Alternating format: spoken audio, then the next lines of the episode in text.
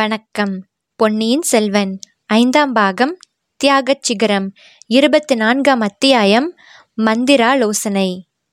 ஆரம்பத்தில் வழக்கமான யோகக்ஷேம விசாரணைக்கு பிறகு கொடும்பாளூர் பெரிய வேளார் அங்கே கூடியிருந்தவர்களை பார்த்து குரலுற்றார் நான் யார் யாருக்கு தூது அனுப்பினேனோ அவர்களில் ஏறக்குறைய எல்லாரும் வந்து இங்கே கூடியிருக்கிறீர்கள். திருக்கோவலூர் முதுகிழவரான மலையமான் அரசர் மட்டும் வரவில்லை. அவர் வர முடியாததற்கு தக்க காரணம் இருக்கும் என்று நினைக்கிறேன்.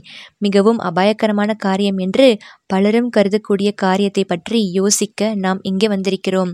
சோழ குலத்தாரிடமும் சுந்தரச்சோழ சக்கரவர்த்தியிடமும் நாம் எல்லாரும் எவ்வளவு பக்தி கொண்டவர்கள் என்பது உலகம் அறிந்தது. அதை எவ்வளவோ தடவை எவ்வளவோ காரியங்களில் நிரூபித்திருக்கிறோம். ஆனாலும் நாம் சக்கரவர்த்தியின் விருப்பத்துக்கு விரோதமாக இங்கே கூடியிருக்கிறோம் என்று நம் எதிரிகள் குற்றம் சாட்டக்கூடும். சக்கரவர்த்தியை எதிர்த்து யுத்தம் செய்ய படை திரட்டி வந்திருக்கிறோம் என்று கூட அவர்கள் சொல்லலாம்.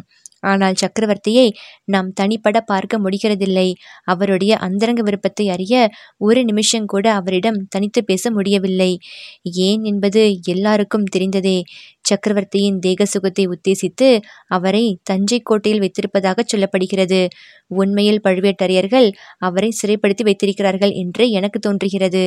நீங்கள் எல்லாரும் என்ன கருதுகிறீர்களோ தெரியவில்லை. சேனாதிபதி இந்த இடத்தில் சிறிது நின்றதும் ஆம் ஆம் அதுதான் உண்மை. சக்கரவர்த்தியை சிறையில்தான் வைத்திருக்கிறார்கள் என்று அக்கூட்டத்தில் பல குரல்கள் எழுந்தன. உங்கள் ஆமோதிப்பிலிருந்து நாம் எல்லாரும் ஒத்த உணர்ச்சியும் ஒரே நோக்கமும் கொண்டவர்கள் என்று ஏற்படுகிறது. விஜயாலய சூழற் காலத்திலிருந்து எத்தனையோ ஆயிரம் ஆயிரம் வீரர்கள் இன்னுயிரை போர்க்களத்தில் பலி கொடுத்து இந்த சோழ சாம்ராஜ்யம் இந்த மகோன்னத நிலைக்கு வந்திருக்கிறது. சோழ நாட்டைச் சேர்ந்தவர்கள் என்று சொல்லிக்கொள்ளவே நமக்கெல்லாம் பெருமையா இருக்கிறது. அப்படிப்பட்ட சோழ குலத்துக்கும் சாம்ராஜ்யத்துக்கும் எவ்வித குறைவும் ஏற்படாமல் பாதுகாப்பதற்கே நாம் இங்கே கூடியிருக்கிறோம். சக்கரவர்த்திக்கு எதிராக சதி செய்வதற்கு அல்ல. சக்கரவர்த்தியின் எதிரிகள் அவரை மூன்று வருஷ காலமாக சிறையில் அடைத்து வைத்திருக்கிறார்கள். அவருக்கு உடல்நிலை சரியாக இல்லை என்று காரணம் சொல்லுகிறார்கள்.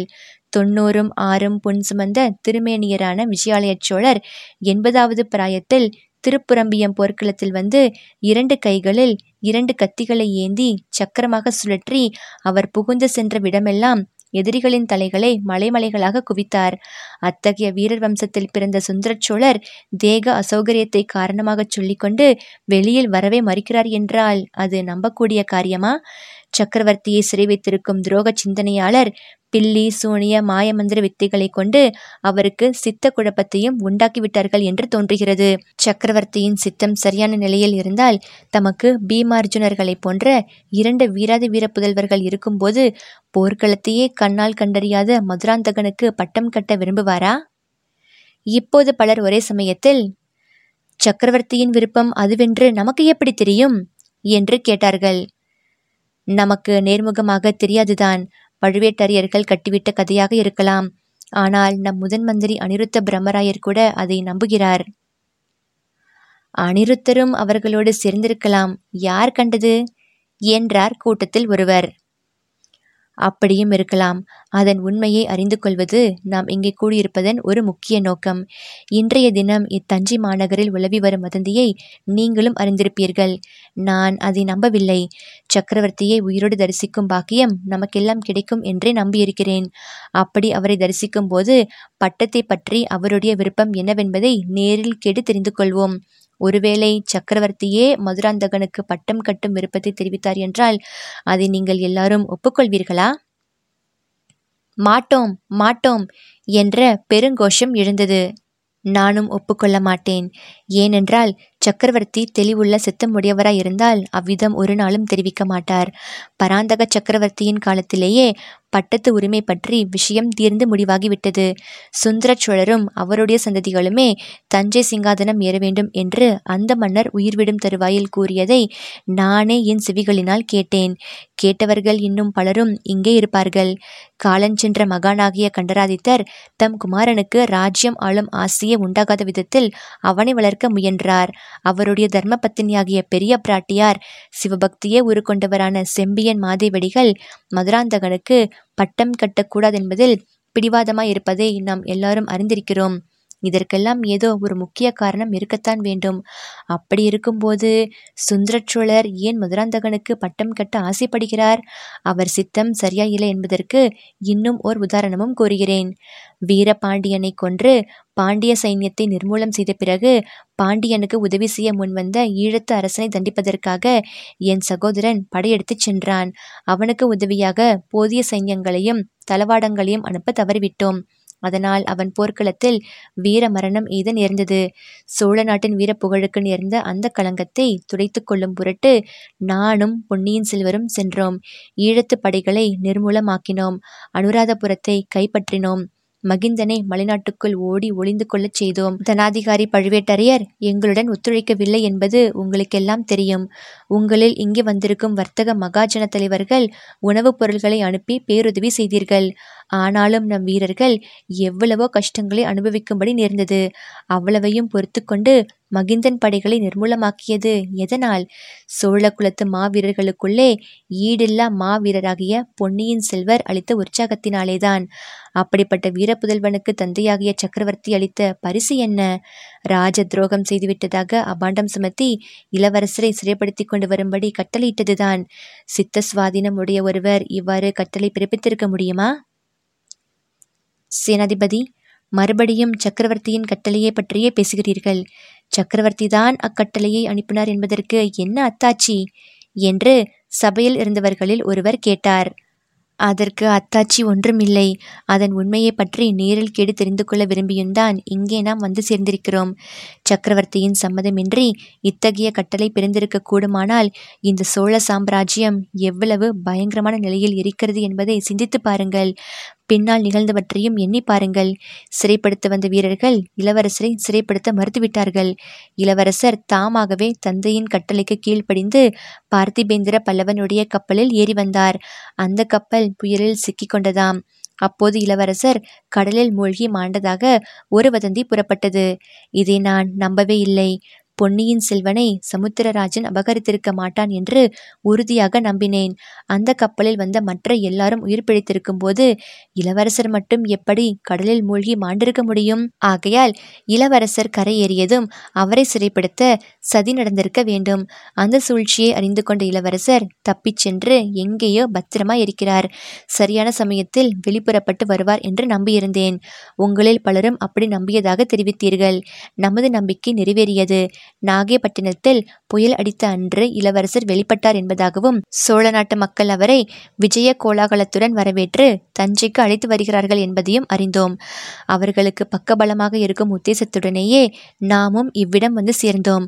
ஆனால் வஞ்சக சூழ்ச்சிக்காரர்கள் மறுபடியும் தங்கள் கைவரிசையை காட்டிவிட்டார்கள். என்ன? என்ன என்று பலர் கவலை குரலில் கேட்டார்கள். நான் இந்த கூட்டத்துக்கு வருவதற்கு சில நிமிடங்களுக்கு முன்புதான் அச்செய்தி கிடைத்தது. இன்று காலையில் திருவாரூரிலிருந்து இளவரசர் புறப்படவிருந்த சமயத்தில் அவர் ஏறி வந்த யானைக்கு மதம் பிடித்து யானை பாகனை தூக்கி எறிந்து விட்டதாம். யானை திரிக்கெட்டு ஓடிவிட்டதாம். அப்போது ஏற்பட்ட குழப்பத்தில் இளவரசரும் காணாமற் போய்விட்டாராம். ஐயோ இது என்ன விபரீதம்? தெய்வமும் வஞ்சகர்களின் கட்சியில் இருக்கிறதா? என்று இப்படி பலர் அங்கலாய்க்கத் தொடங்கினார்கள். அவர்களை சேனாதிபதி கையமர்த்தி அமைதியாய் இருக்கச் செய்தார். செய்தியை முதலில் கேட்டதும் நானும் கதி கலங்கி போனேன். ஒருவாறு சமாளித்து கொண்டுதான் இந்த கூட்டத்திற்கு வந்து சேர்ந்தேன். இளவரசர் அருள்மொழிவர்மர் போர் முனையில் எத்தகைய நிகரில்லாத வீரமுடையவரோ அப்படியே அறிவாற்றலிலும் நிகரற்றவர். வஞ்சகர்களின் சூழ்ச்சி வலையில் அவ்வளவு சுலபமாக அகப்பட்டு கொண்டு விட மாட்டார். சீக்கிரத்தில் அவரை பற்றி நல்ல செய்தி ஏதேனும் கிடைக்கும் என்று எதிர்பார்த்து கொண்டிருக்கிறேன். அதற்கிடையில் நாம் என்ன செய்ய வேண்டும்? இந்த இக்கட்டான நிலைமையில் எப்படி நடந்து கொள்ள வேண்டும் என்பதை பற்றி உங்கள் அபிப்பிராயங்களை தெரிவித்துக் கொள்ள விரும்புகிறேன். இவ்விதம் சேனாதிபதி தாம் சொல்ல வேண்டியதை சொல்லி முடித்ததும் மற்றவர்கள் தங்கள் கருத்துக்களை தெரிவித்தார்கள். அவர்களுடைய கருத்துக்கள் முக்கியமான விஷயங்களில் ஏறக்குறைய ஒரு மாதிரியாகவே இருந்தன. சில்லறை விவரங்களில் மட்டுமே மாறுபட்டன. அங்கே உள்ளவர்களின் பிரதிநிதிகள் நாளைய தினம் சக்கரவர்த்தியை நேரில் சந்தித்து பேச வசதி கோர வேண்டும் என்றும் அதற்கு வாய்ப்பு கிடைத்தால் சக்கரவர்த்தியிடம் மதுராந்தகன் சோழ சிங்காதனம் ஏறுவதை நாங்கள் விரும்பவில்லை என்று தெளிவாக தெரிவித்துவிட வேண்டும் என்றும் பலர் கூறினார்கள். ஒன்று பழுவேட்டரையர்களுடைய சர்வாதிகார பதவிகளிலிருந்து சக்கரவர்த்தி அவர்களை நீக்கிவிட வேண்டும் அல்லது சக்கரவர்த்தி தஞ்சாவூரை விட்டு பழையாறைக்கு போய்விட வேண்டும் என்று இன்னும் சிலர் வற்புறுத்தினார்கள்.